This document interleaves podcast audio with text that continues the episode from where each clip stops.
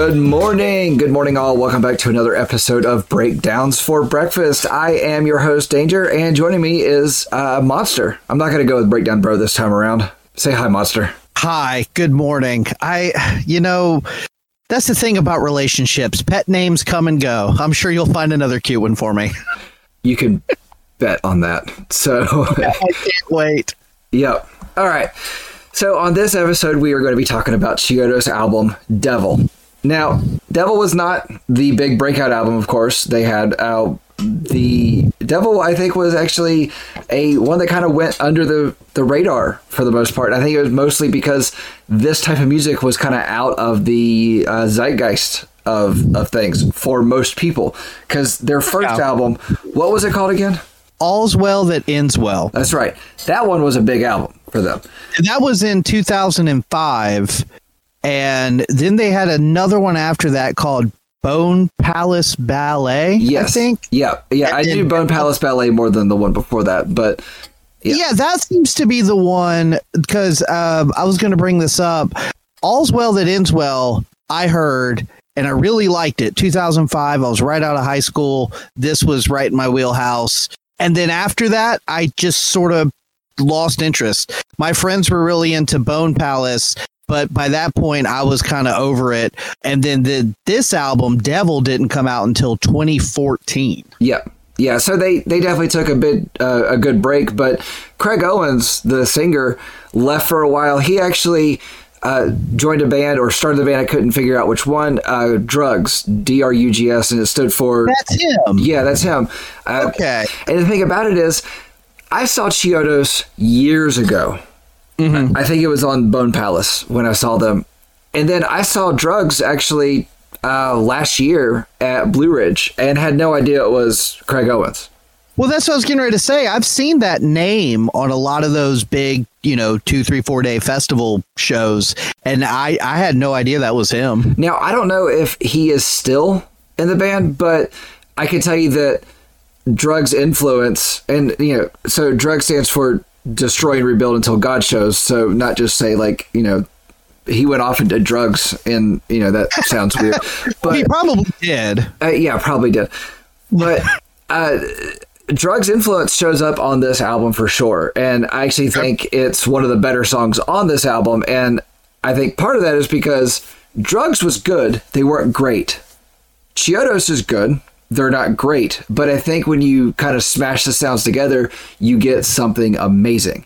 So, with So, yeah, okay. So, piggybacking off of that, when I heard All's Well That Ends Well in 2005, it was very unique. There was a lot of elements that were, you know, sounded similar to other screamo metalcore bands in that quote unquote scene. They had a lot of the same characteristics, but these guys were adding these lot of piano and weird time signatures and stuff. So I thought it was really cool. But this album, I, I don't know exactly how to explain it. It's somehow more chaotic and more straightforward all at the same time. Right. This album actually I kind of heard okay, we've talked about albums in the past that have like a better front half and a better back or a worse back half or vice versa and all.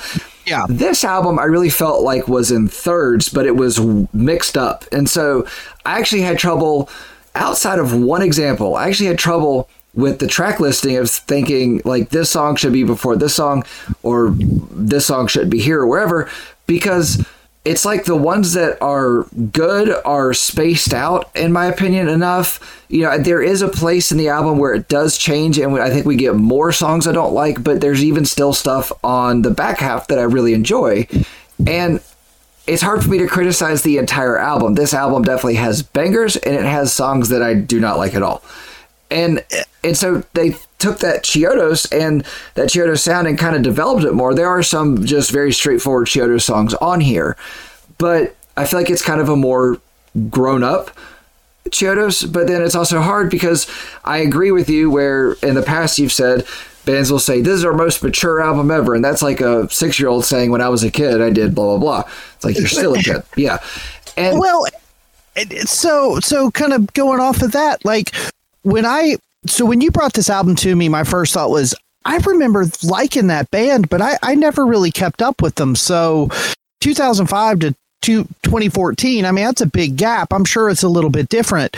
And my first thought was, this doesn't sound like Chiodos as much as it just sounds like my Chemical Romance, Aiden, AFI. Like I just I, I heard like all these other bands. Whereas when I heard Chiodos back in the day, I was like, oh, these guys are very original. Like this is their own sound. Now, as the album progresses, I feel like they do get into more of that. But the first couple songs, I was sort of like, there's there's nothing here that really separates these guys from all the other bands in this scene.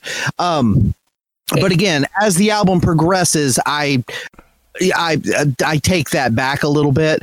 But when it first started, I was a little bit like, this isn't quite what I was hoping for. So, I think it's an interesting thing when you talk about them and the scene and the scene in general because they are labeled a post-hardcore band. But I think post hardcore got mixed with emo and screamo so much that all of those scenes kind of all rolled together on a regular basis. Yeah. And those those different bands, a straight up emo band and a post hardcore band, could very well go on tour together and nobody bats an eye at it. You know, right. Chiodos in their heyday could go on tour with My Chemical Romance and everything would be fine.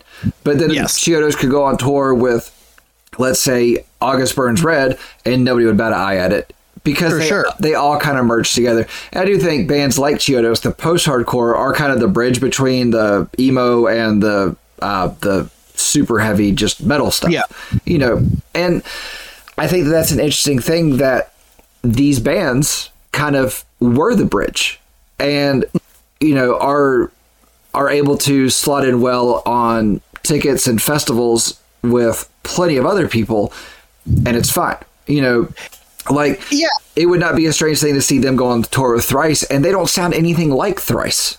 Sure, and and I think that's where uh, I'm at because these guys do a lot of stuff I like, but then as a whole, it doesn't always land for me. Yeah. Like there's definitely a lot of songs on here that we'll get into that it's like man, I love this section, but then these parts don't do anything for me. Or, you know, there's, I like the verses, I don't like the choruses, whatever, you know. And I think you're right. I think this is a band that can bridge the gap between emo and post hardcore and metalcore. But the problem is for me is as I've talked about on previous episodes, that emo screamo scene yeah, I kind of was a part of it in some bands back in the day, but it was never like my wheelhouse, you know? Right. So, so that I think, and those are the parts that to me start to sound kind of generic. Right. Whereas when they really get into the Chiodos of it all, they stand out. But I think they they waste a lot of time kind of playing it safe in a lot of areas. Yeah. This album.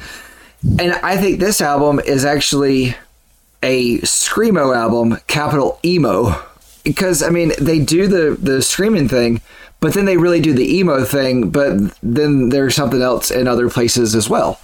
Where do you put bands like? Okay, I'm going. I'm going to name two bands, and you tell me what quote unquote genre you would put them in. Just like top genre. They can be multiple, but these two bands, yeah. Glassjaw. Where do you put them?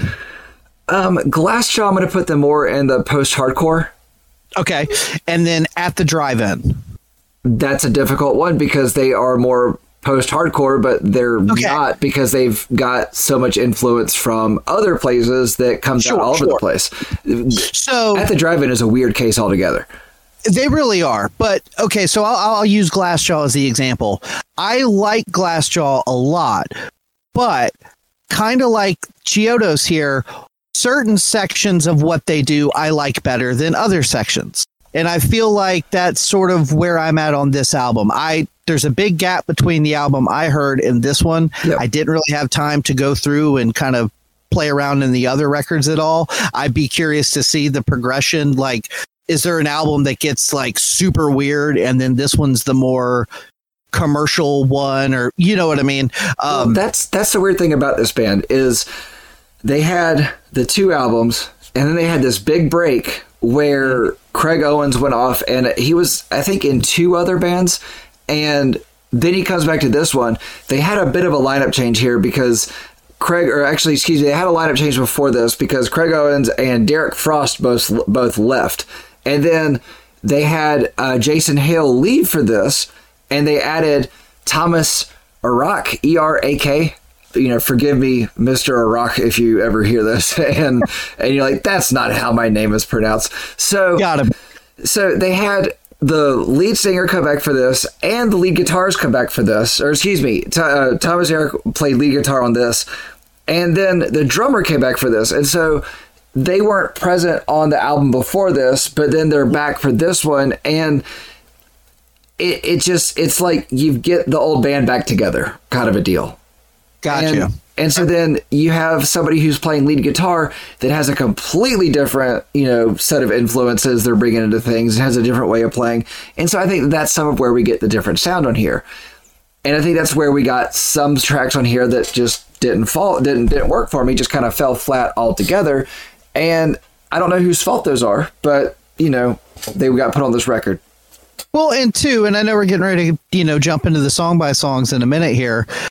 I didn't remember them being this theatrical.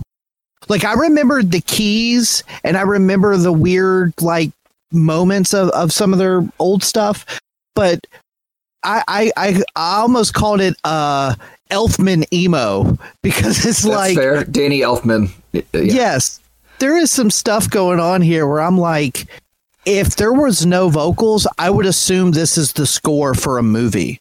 Like, it's it's so theatrical, and sometimes, for me personally, it's a little over the top, which Yeah. is probably what they're shooting for. But it just, I don't know, man. It gets a little bit wacky on a couple parts.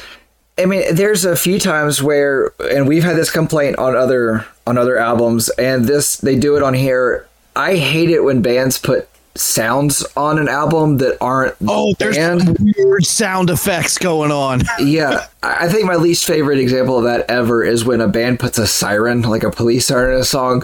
police sirens. That will make my heart drop faster than anything else when I'm driving and that song comes on. I hate that. one of my favorite examples of this, and and I hope we, d- I'm sure we'll do these albums at some point. But uh, Head Automatica, Yeah, they have they have one song where uh, after he sings the chorus, it does this little instrumental break, and there's like. It might just be Daryl Palumbo's vocals, but it sounds like a dog barking on beat. And I love it. It's so much fun. But no, on this album, I, I listened to it with with speakers, and I've also listened to it a couple times with headphones. And when you listen to it on headphones, it's a little jarring It is. And because I, there's weird noises. and there stuff. are, and I will say that I tried listening to this through headphones, and I stopped because of that. Because it It's was like, too much. yeah, it's like I don't, Yeah. I don't, I don't need that in my head right now, and yeah, so I just I put the headphones down and just went back to listen to it through speakers, which worked out fine. I heard less of those, but I still heard them. Last thing before the song by song, the album cover. I just want to say I really, really like this album cover. It's it's basically just black and gray. It looks like a, a tornado or like a storm kind of ripping through a, a, a little town or something. I took it as it was like uh, like a cemetery. That's what it looks like to me. I, I, I feel like I see a house and some power lines, maybe. But but anyway, it, Well, I see it's power lines, yeah, but I took it as like a cemetery kind of thing, like an elevator, or not an elevator, a ladder, and like a kid up Yeah. top of the elevator, or not elevator, ladder. Damn it, So the ladder and the little kid at the top with the red balloon, balloon de rouge. huge it vibes. Yeah. Huge it vibes, which which, you know, my problem with Stephen King, so I'm all about it. So I definitely love that part of it. And I feel like that captures the mood of the album kinda. Yeah, and I do like how on the album the I, I like it when a band puts the name, uh, their name, and the album name on the cover, but I don't like it when that is the focal point. And this album is labeled, but it's Yeah. very minimal. Um, Very you know, in the corner. yeah, very stylized, and and I like that. It's it's not detracting away from the rest of it. And and I like that because I think it was you know a thing that my dad always talked about how one of the things that we don't have that they had was album art. And it's like Yes. no, no, we still have album art. It's just people don't utilize the album cover like they used to by any means. You know, and, Yeah. the, and the thing that we got that they didn't get was CD art. How many CDs did you get with funky pictures and the the picture under the CD? Yeah, that was always Yeah. fun. And, And- then if it was like a black thing and you had to like take it out to see the picture, yeah, that was fun. and and we've talked about that before you know going to the cd store and picking up you know in the used bin the three dollar cd because the album cover looked cool and then you flipped it over and the dudes in the band look cool or, or whatever Yeah. so it, i appreciate bands that still Put effort. take some time to think about the the artwork and the packaging and not just the you know just whatever just post it online like they actually care enough to make art yeah. still I, I remember at one time in like the credits for a CD there was like art director and it was you know they were the one that had the the bigger direction on that and I always appreciated that but Yeah. you know I said it before and I'll say it many times again you can't buy a book by its cover but you can buy an album because of its cover and I've done that plenty of times Sure. yeah that's fair so all right you ready to jump into it Let's do it. all right. So let's talk about that little intro, the UG introduction, track one.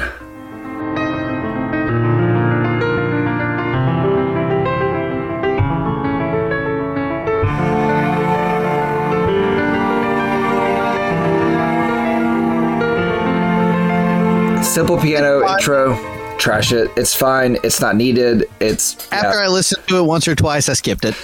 yeah, and that's the thing about it. And I talked about it on the Coheed uh, episode where if there's an album that has an intro, after hearing that it's an intro and it's not worth it, I don't ever listen to it again. It doesn't add anything.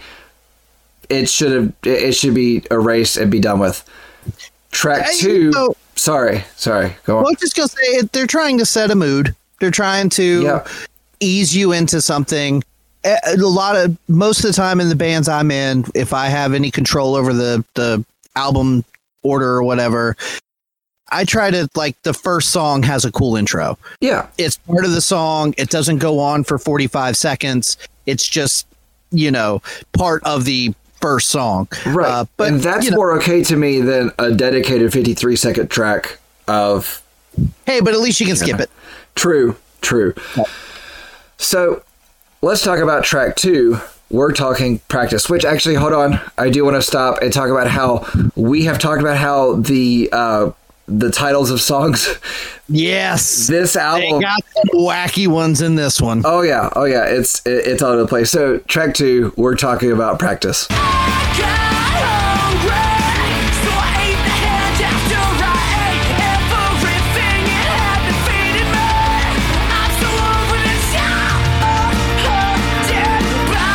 That's a reference to? No, So back in the, I guess it was early 2000s, it might have been all the way back to the 90s, but Allen Iverson, who was a really well-known basketball player for the 76ers at the time, he was doing a press conference and they were asking him uh, something about practice. And he was like, practice?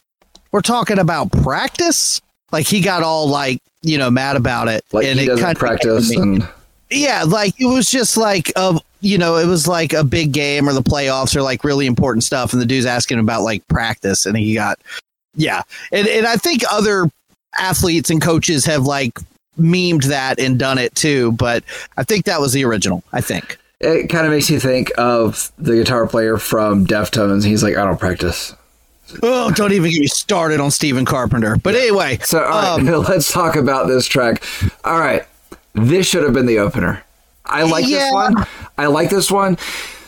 I don't love this one. This is a fine Yeah. song to me, but this does what an opener should do. It gives you what's coming.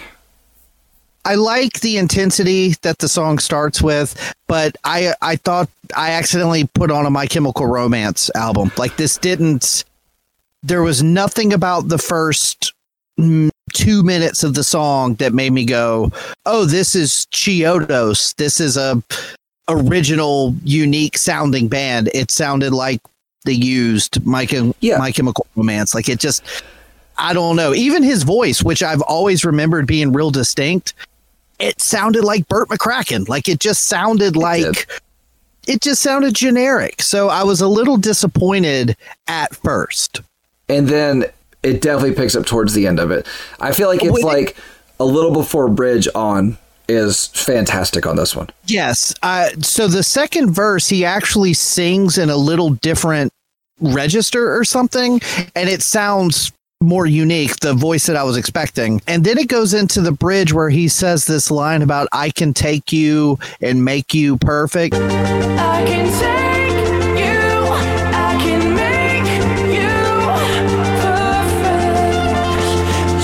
Once that part starts, I.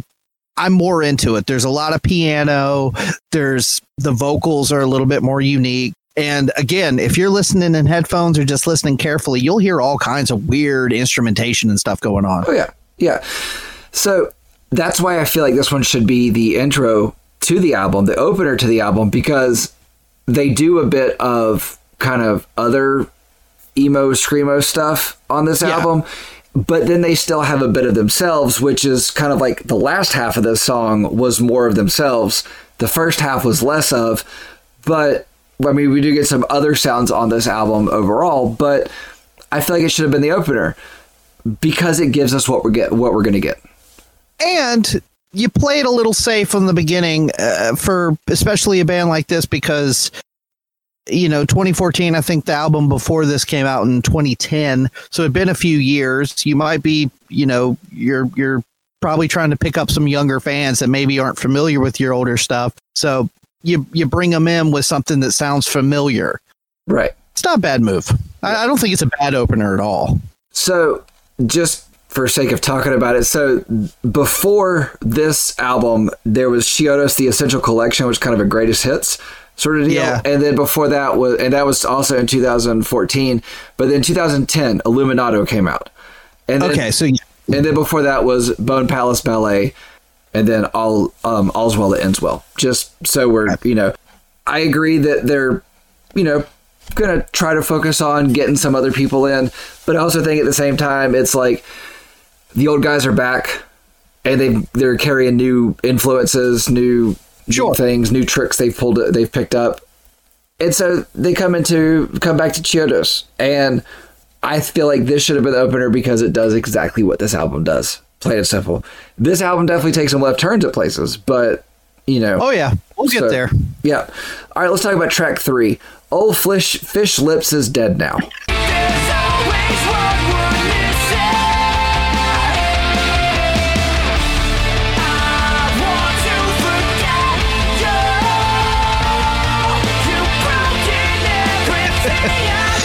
Yeah, I I really like this one. that's because this is a classic Chiodo song.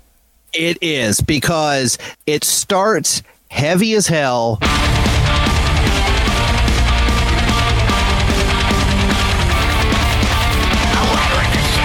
And it, it really just starts pummeling you. And then it basically just stops. Yep. And it goes into piano and real, like almost spoken word.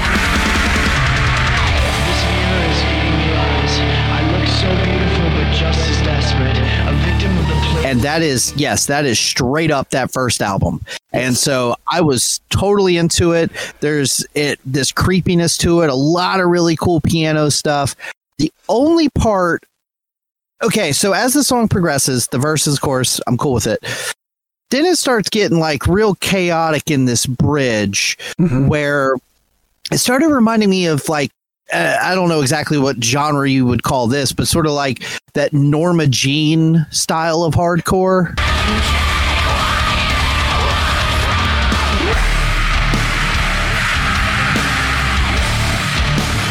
Yeah, see, that's more what I think of when I think post hardcore.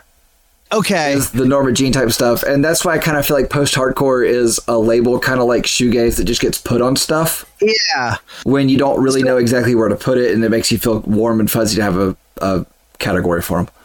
Right. So when that part started, I was kind of like, eh, that's not really my thing. But at 232, they lock in to the groove.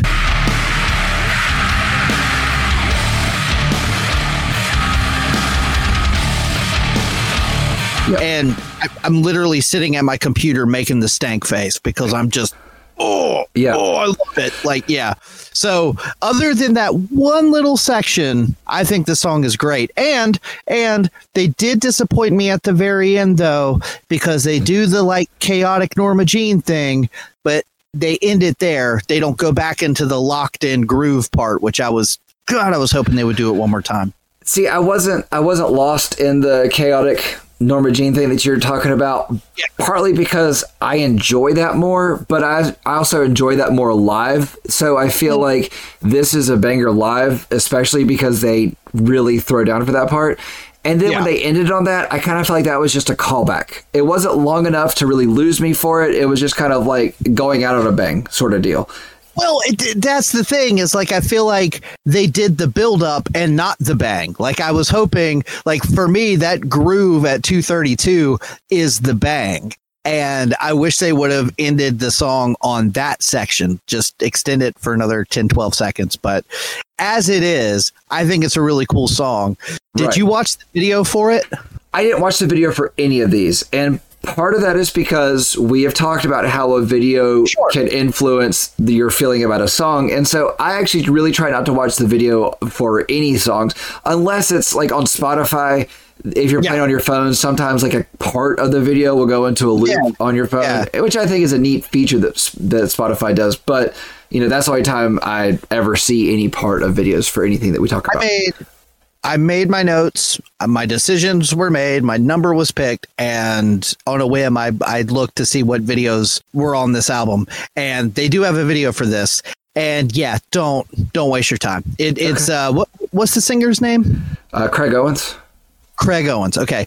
Uh, I don't know if they're trying to be funny, but the vast majority of the video is just close ups of his face. And he's making like sometimes he looks like he's in pain. Sometimes he looks like he's like uh, cheesing for the camera a little bit. I don't know what they're trying to do, but it's not working and it's distracting from the song. So, but like I said, I already knew I liked the song, so don't care. Yeah. But uh but they do have another video and I'll bring that up when we get to it that actually makes me like the song even more. So Okay, no, that's fair.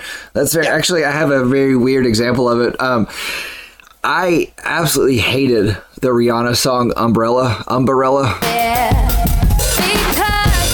when the sunshine we shine together, told you I'll be here forever. Said I'll Until I saw the That video, yeah, and then I saw the video. I was like, "This is a, this is a good song. I like this now." So, anyway, uh Justin Justin Timberlake's Cry Me a River.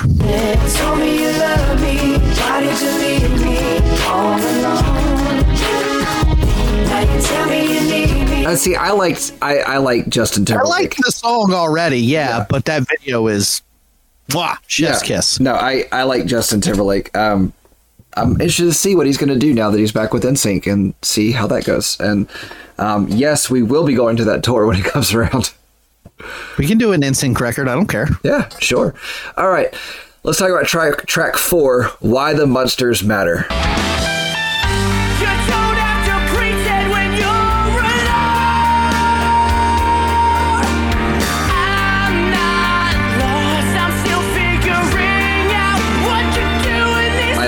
That title. I, I was gonna say the best part about this song is the title. Okay, so this sounds like a Chiodos emo ballad. It doesn't sound, you know, out of line, but I feel like this was what should have been almost the slowdown, but it's not really a slowdown because the drums are fantastic on this song.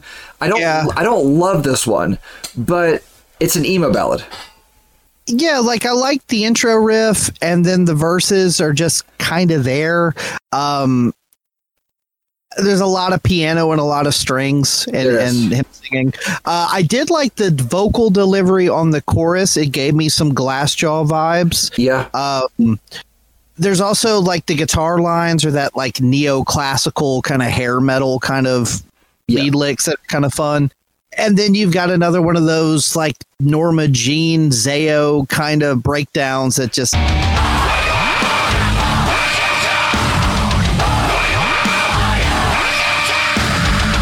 I like that's a- the- that's a Yeah. yeah.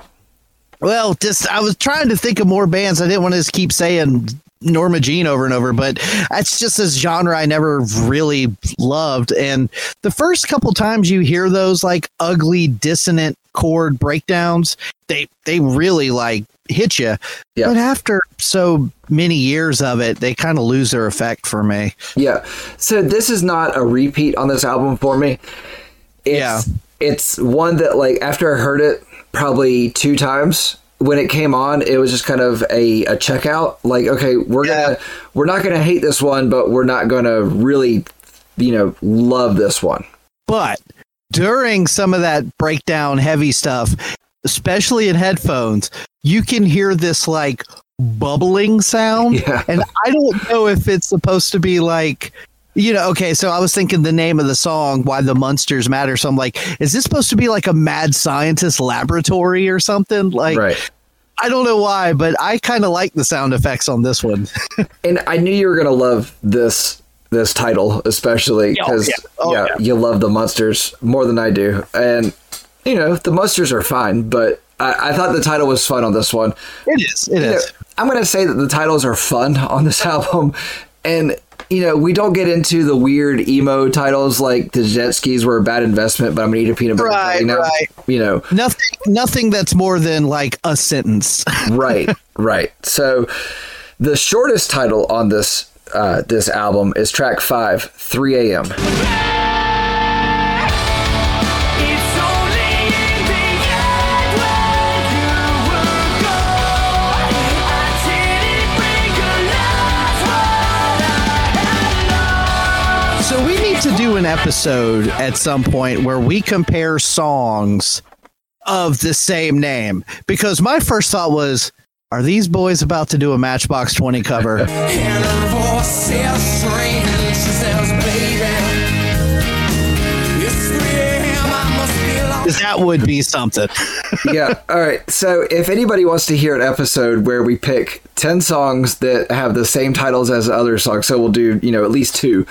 And Because immediately I thought about No Ordinary Love from that Memphis May Fire album. right.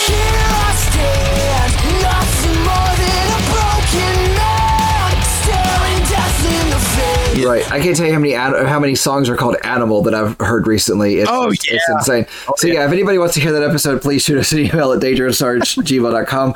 And I think it'd be fun to do. But either way, But let's talk about this track, 3 a.m. It's a good intro.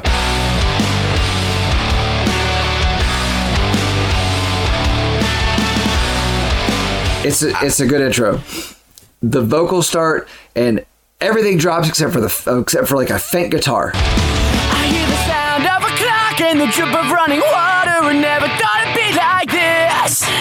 It's 3 a.m. and then it all goes downhill. It turns into a pop rock song with a piano bridge. And this So- is this is one of the things that they do a couple times on this album is they just do these pop rock, these standard pop rock songs, and I'm not here for that. I want Chiodos. I don't want that. Well, so here's the thing. Uh, okay, so the first three songs have happened, and I told you there's there's parts of every one of them I like, but I'm I'm not in love with any of it yet. So this song started, and yeah, I, I kind of made a joke, Matchbox Twenty cover, and I was like, well, clearly it's not, and I was like, it's just a generic sounding pop punk song. But it's very well done Yeah. it's well executed. They, act- they I mean, they clearly. I, I feel like they were like, okay, we've done all this weird stuff. Let's just do a straightforward pop punk song because we can. And this is the one that actually has a really cool video that goes along with it. It's it's kind of goes along with the lyrics but it's it's the singer flipping through the TV and he keeps seeing every station he goes to he's seeing the same girl which is supposedly his ex or whatever from the song and all the different things. So one's a cop drama, one's an exercise show, one's a Japanese game show, and it's always her and the rest of the guys in the band like playing police officers and Yeah. getting like you know beat up and different things and stuff and they're obviously having a real good time and that made sort of the pop poppiness of the song a little more infectious i thought the song was cool and then after i watched the video i was like i like this even more like okay, I'll go check out the video. It it sounds like it'd be. It sounds I- like it would be a good influence for the song. You know, and we've talked about, especially on, I think we talked about it on the um, Closure of Moscow album, that you can tell when a band is having fun making Yes. something, and that makes it better. And I get what you're saying. Like that doesn't it doesn't really fit here, but at the same time, I I still like it for what it is. Right. I- It's fine. I like this one. Okay, it's catchy. it's it's fine. You know, it I think that after that part where like all instruments except for a faint guitar drops out and his vocals are big and bright and awesome and I think it does all go downhill from there. I think his vocals are really good on this one. But I don't love this track. It's not a standout Yeah. track for me. It's not a filler track, but it's a fine it's a fine one. I, I think it stands out for just how simple it is. Especially sandwiched between the two songs that it's sandwiched between. It stands out for being generic. yeah, yeah, and I mean, I guess it's a Chiodos pop rock song, you know. Yeah. But it's, I think it's fine. I don't think it's filler. I don't think it's a great song. I I think it was a song that they intended to write, but it's it's not a standout for me. But I am going to go watch the video for it because, you know, the video's fun. Yeah. I like the video a lot. if I can tell they're having fun with the video, that will probably make me like the song more. And that's all I got on that one. I mean, I really don't have a lot to say about that because it is just a generic pop rock song. So we're going to move on and talk about track six Oh my god. Sunny Days and Hand Grenades.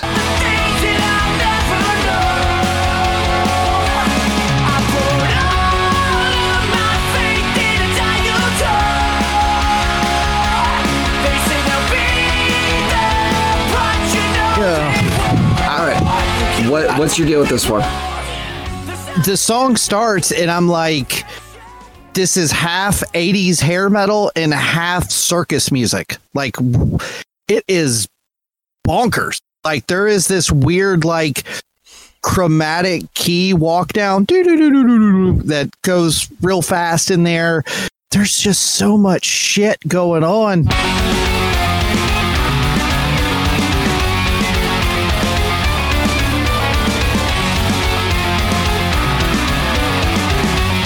It's cool. I like it. It's just super Yeah, freaking weird. It makes me kind of uncomfortable. And I think this is where Chiodos decided to get weird with the track.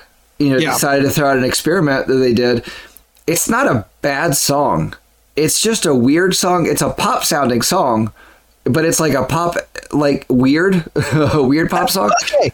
So you got the crazy wacky intro, and then you got the verses that almost have this like calypso kind of dance beat with these real weird high pitched little staccato guitar licks.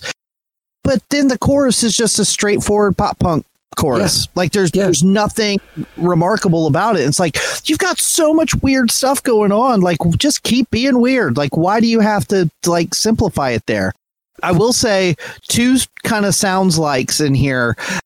His vocals reminded me a little bit of Raine Maida from Our Lady Peace. girl, ordinary waste, but ordinary's just not good enough today. Okay.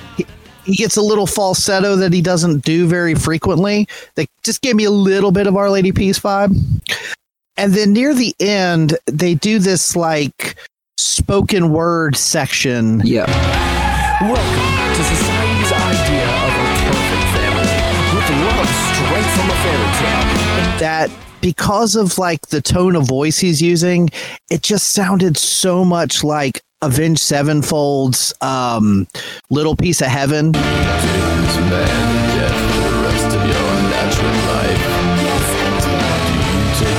Where he's doing the. Uh, have you heard that song? I can't say I have. I've never really Oh been a big God. Avenged, Avenged Sevenfold fan. So So if That- you like this album, you might actually like that song because everybody says it sounds like Danny Elfman metal because it is very theatrical, very uh, tons of orchestration. It's wacky, but they have a spoken word part in there where M Shadows is doing like wedding vows, and uh, he's doing it in this dark, creepy voice, and that's that's all I could hear. And I think that came out in 2007. So, they I- kind I of beat him to it. Yeah. I do think there is something that needs to be acknowledged because this is the second time you brought up Danny Elfman in a comparison, like a, a description of him. And I understand what you mean by that because him by himself, he's, you know, got this theatrical, you know, writing style and, you know, film scores and blah, blah. Which, did you know, little Danny Elfman trivia, the first movie he, the first movie he scored was a Tim Burton movie. He actually had no interest in scoring movies and Tim Burton talked him into it. So it was Pee Wee's Big Adventure. it was. It was. Uh, I couldn't remember which one exactly, but now that you say that, yes. Uh, but, but he was also a fire eater, fire dancer before. So anyway, uh, Checks out. we need to we need to say that we are uh, talking about Danny Elfman specifically, and not Oingo Boingo. Yes, no, nothing on this sounds like Oingo Boingo. No. Uh, a lot of this sounds like Tim Burton movies. yes. So I think they do have a bit of that, you know, drama in there, and I think it comes in with a lot of the stringed instruments that they put on stuff, which string instruments don't bother me like they do you. And, you know, I think they need to be used more sparingly because I think a lot of times bands will go, you know what, we got a we got a string section now, and you know.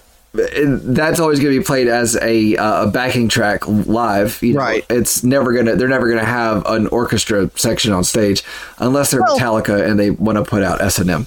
Well, and and I will give uh, Skillet a little bit of credit. They have some strings, pretty heavy string accompaniment on a few of their more popular songs, and they actually have a touring celloist and.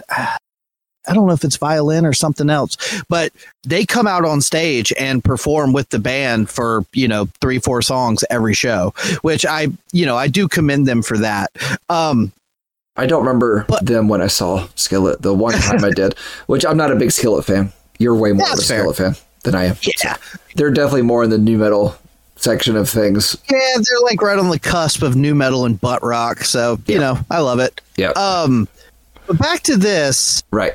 if you don't mind, we'll go ahead to track seven duct tape.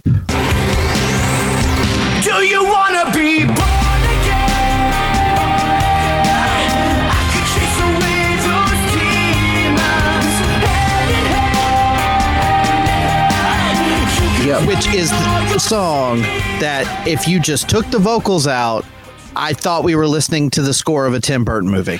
Yeah. Like it just sounds like a theatrical score. There's I'm sure there's some guitar and live instruments in there, but it's just cinematic strings and atmosphere. And this is another one that if you listen carefully, there is some weird stuff Yes. going on. Like people talking, glass breaking and stuff. So, all right.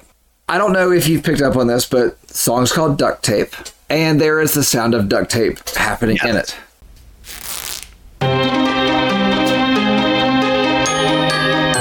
And I love this track on here. But this is the track that I think he brought a lot more of the D.R.U.G.S. influence into. Is that what drug sounds like? Is it more they sound kind of that? they sound more like this than Chiodos, but Okay. you know, I do not need the sound effects on this one. Leave that out of it. And bit much. I think what actually hurt this song to me was the sound effects because you gave me a sound effect that was like off-putting, especially coming off of the track from before it. It was kind of like a what's happening here is this album still playing? What is this? And then the song happens, and I'm like, holy shit, this is a great song. And then we get more sound effects on the other end.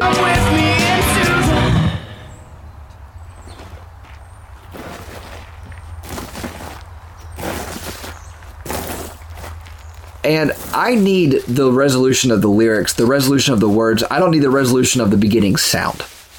And I feel like that's what it was. I felt like it was kind of like, you know, we got this, what to me kind of sounded like the introduction of like a uh, needing to take care of a body sort of thing. Mm-hmm. And then the song happens, and then we finish taking care of the body at the end.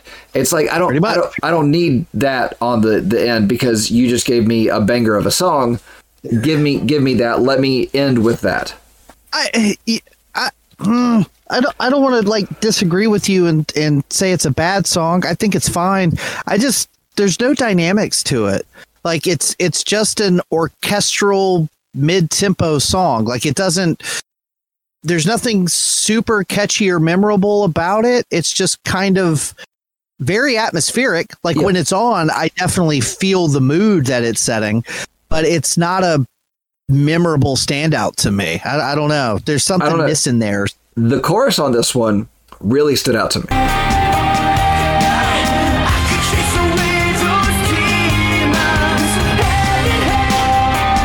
I do like that. You know, born again, like it's it's big, but it just I don't know. Like I would have liked something to change at some point. Okay, I mean that's that's fine. I mean we definitely get change on the next track, but Oh God, yes. but you know I I loved this song. This actually was the standout track on here on this album to me, and it's really sad because this is a Chiodos album, and I really enjoy Chiodos, but I enjoy classic Chiodos. I enjoy the first two albums. I like that. I want more of that. Hey, and don't get me wrong. I love Batman Returns. I could I could listen to that original score soundtrack and be okay. That that's just that's I think that's the thing is like for me, like you said, I'm here for old school chaotic weird Chiodos, not a Tim Burton backing track. Like it just I don't know. Like it's it's fine, but it just doesn't do anything special for me. So the chorus is where I felt like it was more of like the D.R.U.G.S. influence. Everything else Yeah. felt like emo club nursery rhyme. I yeah, I'm cool with that. and I I liked it. But let's move on to where we get a big change. Track Good eight. lord. Track eight. Behvis Bullock.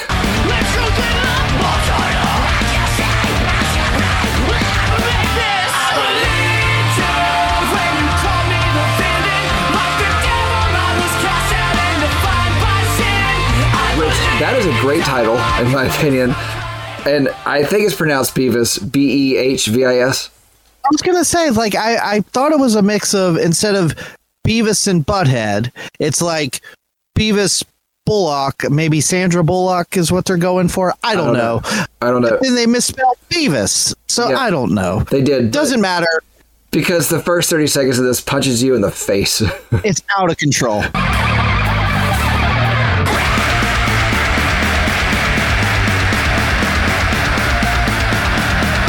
This is when we've talked about this before as far as track listings go. I think I like this one more because it is coming out of duct tape. On its own, it's cool. But man, after you've just sort of been like chilling mid tempo for about three, four minutes, you're kind of in a groove there's a little bit of like downtime at the end of the song that's kind of quiet and then this shit comes flying out of nowhere and yeah it's i mean it is just heavy riffs screamed vocals chaos everywhere i like it Th- Yeah. this one's this one fun No, I love it. I love that we got that old squeal, that you know, that old Chiodo squeal.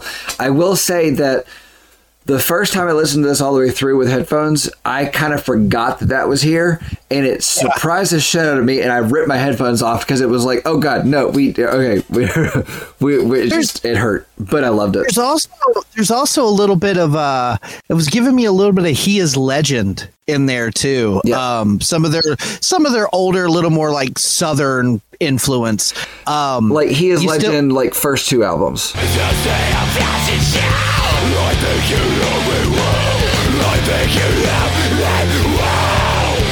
Yeah like suck out the poison era Yeah. you know um yeah this is a fun song uh and then the the scream thing that happens at the end where it Yeah. just goes off the rails yeah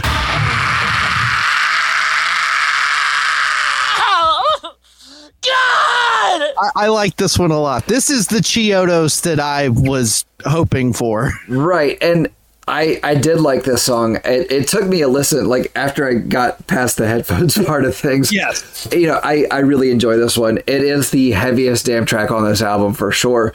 Yeah. but it's the most fun in my opinion because this is the one where you know you you would expect him to go all right guys open the pit and Yeah. you know or you know like create wall of death or whatever because that happens at every show i go to it seems like and you know it's it's a fun one though it's you know that super emo screamo verse and then the clean vocal chorus and then the shrill and it's just it's Yeah. it's madness and then you know the uh I, I think the new lead guitar player really brings it on this one I, I, I know you're going to do the sound clips, and I commend you on doing such a fantastic job with that. thanks There's so much nonsense in this song. I think you have to do at least like two or three different parts of the song for this one. I will. Get that intro.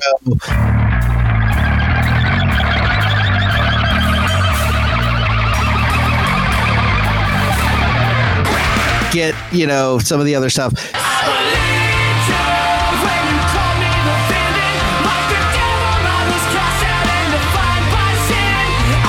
Put that scream in there.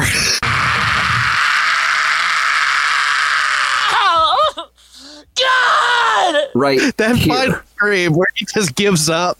I love it. I love it. yeah so all right let's talk about track nine looking for a tornado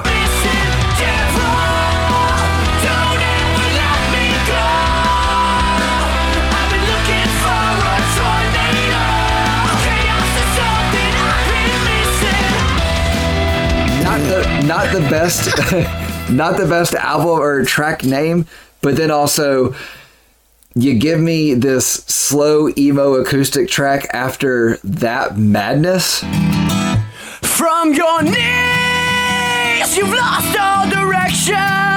So friend of rejection. Lost little. i don't need to slow down now i don't No, this is this is one place that I will strongly say track listing is wrong on this one. I don't know where this one should have gone. I don't know if it should have gone before this, if it should come before duct tape or whatever. But this one is out of place because I do not need that slowed down acoustic emo track after that Behvis Bullock just beats you over the head. So, so this one starts with a real, just simple strumming acoustic guitar, and I'm like, okay, you know, you come off of just pure chaos into something more straightforward, okay, but there's something about the mix on this song that I have a hard time with because the acoustic guitar is pretty, I mean, it's upbeat, but it's very subtle, and then his vocals come in and they're too loud. Like it, it's, it's uncomfortable. Like the, the balance is off or something. Especially bad in headphones. And when the rest of the band like kicks in, New York cross.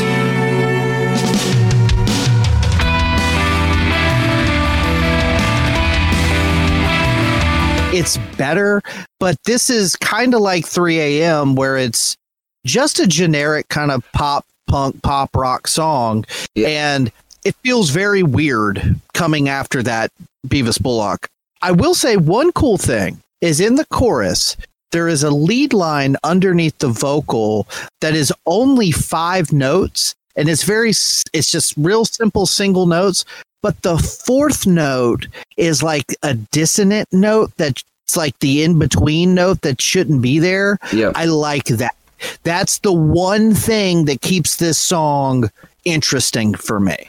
So what I will say about this song is when you listen to it in order with this album, it feels very off, but I wanted to go and just listen to just this song.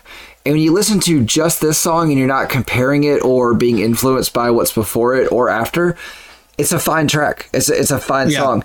I will say that this is not a headphone song by any means whatsoever because you're absolutely right. The mix is off in this and you don't hear it as much through speakers. Yeah, for sure. So this is still a good song, but it's not a good song to follow what just happened. It's Yeah. it, it's a it's a good song. And sorry, I will say it's a fine song. It's a fine song. It's not a standout on this album at all. On its own, it's fine. I I'm not going to say it's a filler. Um, I'm not going to say it's one where they were just trying to pump out a track. I think this was an intentional move, but I don't think it's well placed move. Does that make sense? It, yes. We've talked about that before on certain albums where it feels like like when we talked about on this wildlife it sort of doesn't matter the order on some albums. It's like every song is its individual. It's almost like a, a collection of 10 12 singles. Right. and it doesn't really it doesn't matter how they flow. But when you're doing an, a record like this you got to have that flow and rhythm in mind. And they probably i feel like they probably did this on purpose because you've got duct tape which is kind of a mid-tempo slow thing Behvis Bullock they they go nuts. And then looking for a tornado they bring it back down. And then the next song kind of goes nuts you know so i think they probably were doing that on purpose but where you and i are uh, in agreements here is like you you brought us up you got us hype let's stay there for a little bit let's Yeah. not just go right back down Which I think that following it with track 10, expensive conversations in cheap motels.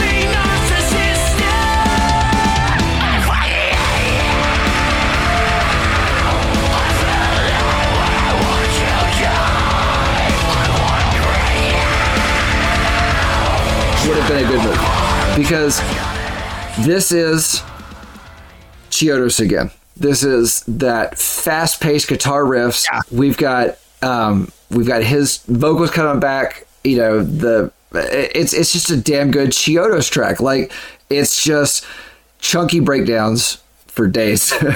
My my personal taste, I don't love the the screamed intro that he does. yeah, it's that, not. yeah. I, I fucking. I'll give you that. But what I do like, uh, I, this has a groove all of its own. No other song has the same kind of bounce and groove that some of the the rhythm does in this one. I dig that. Oh, and yeah. then that like little like breakdown bridge thing.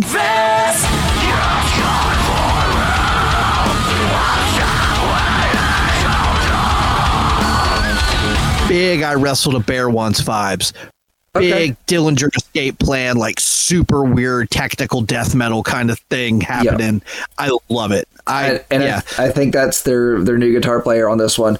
I think he had a lot of influence on that on those. there's a lot of guitar. So uh, there's there's this part at the beginning of the song.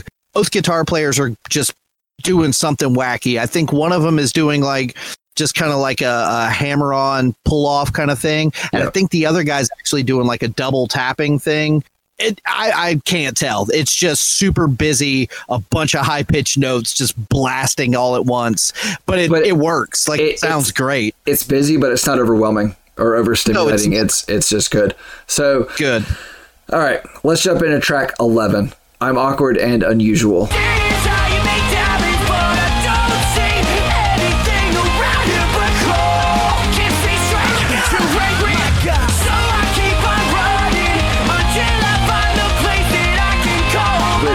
Feel like awkward and unusual might be the name of this uh, this show, like an alternate name, because we're both awkward and unusual.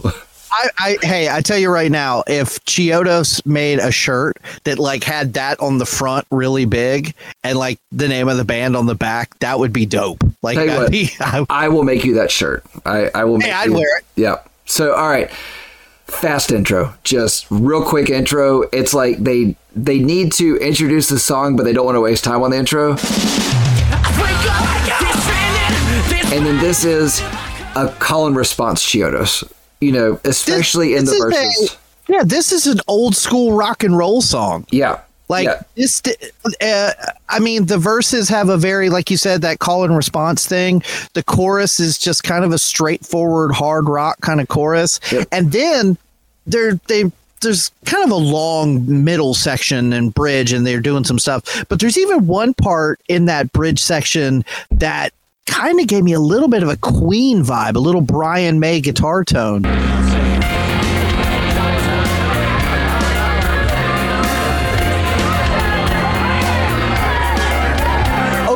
Overall, I don't love this song, but again, like so many others, they're doing these neat little things that I do like. Not one of my favorites, but I, I do like, especially the real quick little Queen thing they do near the end. Yeah, it's not one of my favorites, but I still like it. You know, it's I think it's still a good track, but it's not a standout on this one to me. it you know it definitely doesn't feel awkward or unusual. You know, as the the title told us. No, No. it was just a good little track. You know, nothing, nothing that wowed me. If you thought 3 a.m. felt out of place, how do you feel about track 12, Under Your Halo? And all I can do now is wait to leave the crowd. This is not Chiodos. I don't, This, I don't know. Chiodos. I don't know where this, This- came from. Okay, so again, kind of like 3 a.m., because you've got so much else going on, I kind of like this song. But no, no part of this sounds like Chiodos. Yeah. It I, w- I heard the Killers, I heard the Marvelous 3, I heard Better Than Ezra, I heard no Chiodos anywhere. Um, I I don't mind this song, but I don't like this song here. You know, it's kind of like where I've said like the new uh, Emarosa album is a good album, but it's not a good Emarosa album. This is a good song, Right. but it's not a good Chiodo song. You know, No, and and it out of this entire I- album, number th- 3 a.m. and Under Your Halo are the two tracks that I would just get rid of because they're not Chiodo songs. They don't belong here. Well, what's crazy is like 3 a.m. I can still kind of hear it. This, uh, this sounds like a. It sounded like Spotify goofed up and put like a different band song here or something. I don't know.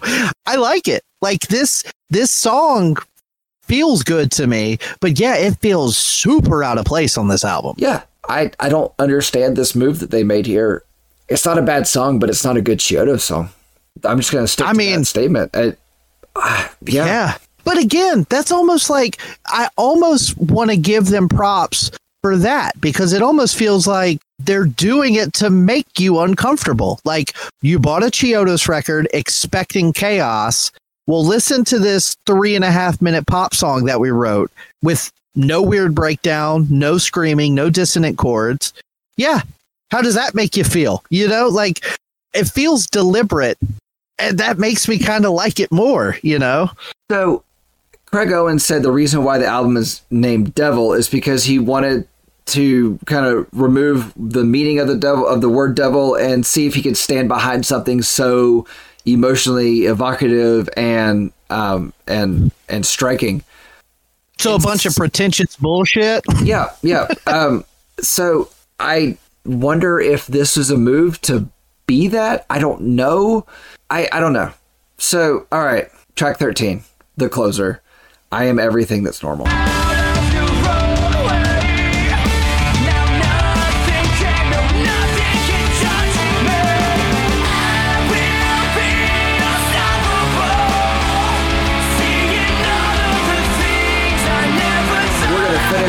With a very mediocre nine minute finale that could have ended at five minutes, nine seconds. Yeah, uh, I don't know. Like this is a very forgettable song for me. Yeah. It's it's like it's a whole lot of what they've done on other songs, but not nearly as interestingly. nope. And then yeah, the last five minutes is basically just just droning sound effects and Yeah. stuff.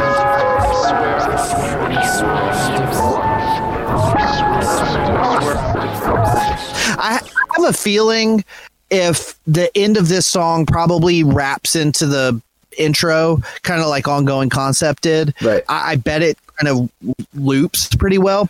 I but know. I'm gonna no, because I'm curious about that. Because when I when I found that on ongoing concept, I was like, that's an interesting little thing. yeah, But I don't know. Yeah, I'm with you. This one's sort of just there. I, I could have done without it. yeah, it, uh, honestly honestly now that i think about it if you would have ended your record with under your halo it almost would have been like okay the last song on the album they get a little bit weird they go in a different direction that's how they end their record i'd almost have been more comfortable with that like flip 12 and 13 and uh, get rid of 13. Well, see, I don't think it's I don't think it's bad enough to get rid of, but I definitely would have ended it at 509 and let that be the song. We didn't need all the other sound Yeah. effects because it's like, okay, you're still giving us, you know, what you guys are doing, what you do, but you're not being um, as good as you have been previously. End on a weird note with Under Your Halo, and that actually would have actually felt more like a closer to me. You know, Yeah. uh, this doesn't feel like a closure to me. The album started off with a weird little, um, you know, weird little intro. Number two was a banger, was just, you know, not banger, banger, but, you know, it definitely was a, an opener. They don't close this album well. I will say that. it it just sort of peters off. Um, and, and to your point, you know, you talk about like sections of the album that you're really vibing with, and other sections that you're not.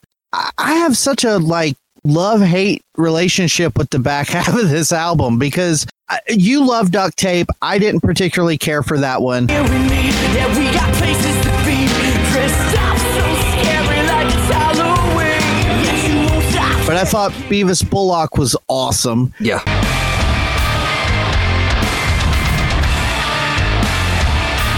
I've been lying. I didn't really care for looking for a tornado. Something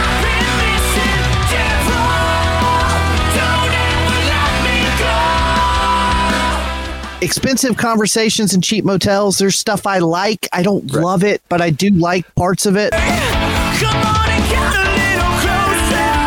Let me see the lights waiting on you. I'm awkward and unusual. Same thing. I, I like parts of it, but I don't love it. Ain't around here but cold. Can't see straight.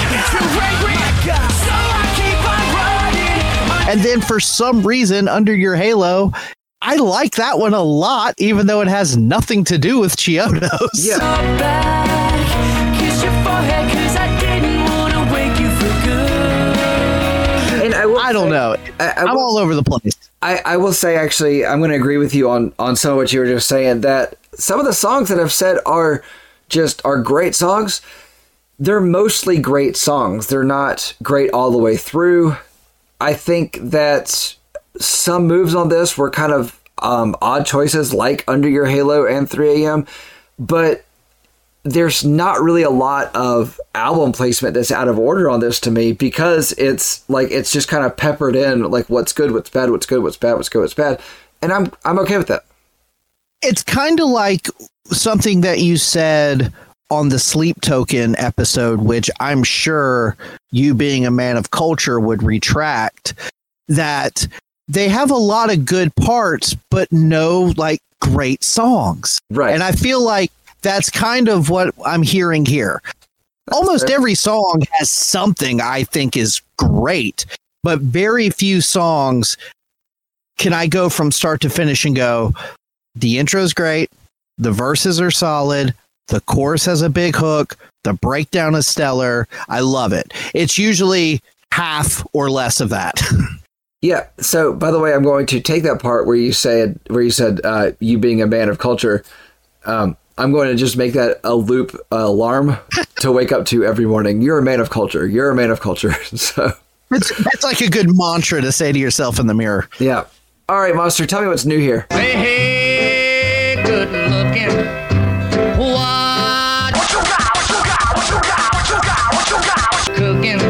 Oh, so I gotta say, man, for as many weird things as they're doing, they really didn't get too much into that nu metal. Like it's not really in this. The only the only thing I kind of thought was uh ex- track 10 expensive conversations in cheap motels. Tell me where your friends are now. You're disgusting. Don't be out. The the intro, the way he screams that, I, I fucking. You know, opening line Right. and kind of the bounce that the song sort of has. That's about as close as it gets. And then obviously the breakdown goes into a way wacky I wrestled a bear once territory. But I, if I had to try to pull some new out of here, that's that's where it would be. Now, I know you said you only listened to this a little bit with headphones. Did you do some cooking to this one? I did. I'm gonna say actually duct tape.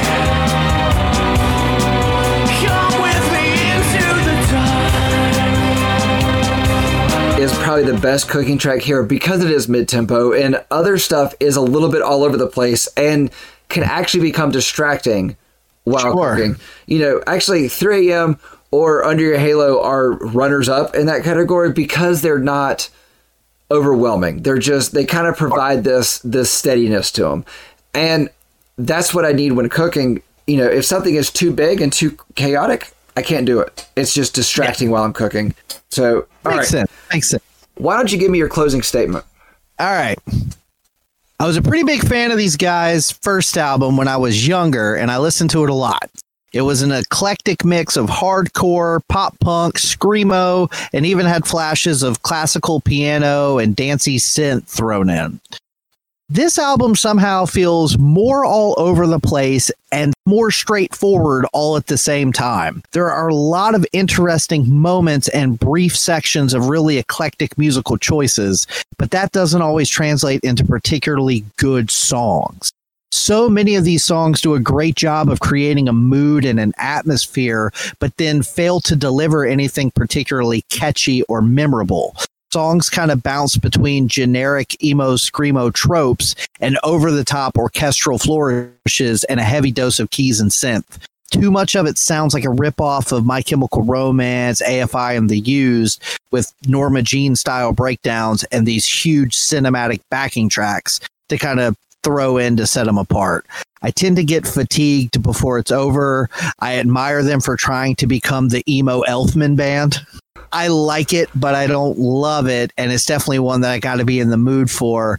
One to 10, I got a little danger with my score here. I'm going to give it a 5.8. Ooh, 5.8. I was not expecting 5.8 from you Yeah, that one, I'm, but I'm going to get weird. I'm going to, I'm going to start getting a little more analytical because I was thinking about, we've talked about this, what I've given sixes to, what I've given sevens to. And it's like, hmm, I, I gotta, I, I want to, but I gotta be honest with myself. yeah. All right. It's a grab bag. Devil is a reworking of Chiodos, somehow feeling different while still doing the same. The best moments on this album are worth relishing in, even when they fight the less stellar ones. They have given us a fantastic long EP or short album, something they're good at. Even though the album struggles as a whole, the standout tracks are enough to stay are enough to satiate long stay fans that always come back and catch the ear of new emo fans. Devil leaves an open door for the future of Chiodos. I just hope the future is more along the lines of why monsters matter, fish lips, and I wouldn't be mad if we got more duct tape. I gave this album a seven. Okay, Yeah. not that far far apart. No, not not too terribly far apart. And I will say I actually had this at a seven point eight before we started talking. So you uh, I, yeah, you brought me down. So all right. welcome. That's what I'm here for. So that uh, that put this album at a six point four, and that puts this right above Polish Club Iguana at a six point two five, and this Wildlife Everblossom at six point four five. So if anybody actually disagrees with our score, please shoot us an email at dangerandsarge@gmail.com and let us know, or send us a message on one of our several uh, social media platforms, Facebook. Uh, check out our uh, Breakdowns for Breakfast Facebook page, or Danger and Sarge across all of them. And uh, Monster, what are we listening to next week? Next week, a little bit of exciting news, a little change of pace. We got our first official request, and we will be diving into the third album by Eve Six, 2003's It's All in Your Head. And one more thing Danger, listeners at home, if I make you breakfast in bed, a simple thank you is all I need. Okay. Not all this, who are you? How did you get into my house stuff. All right. Thank you.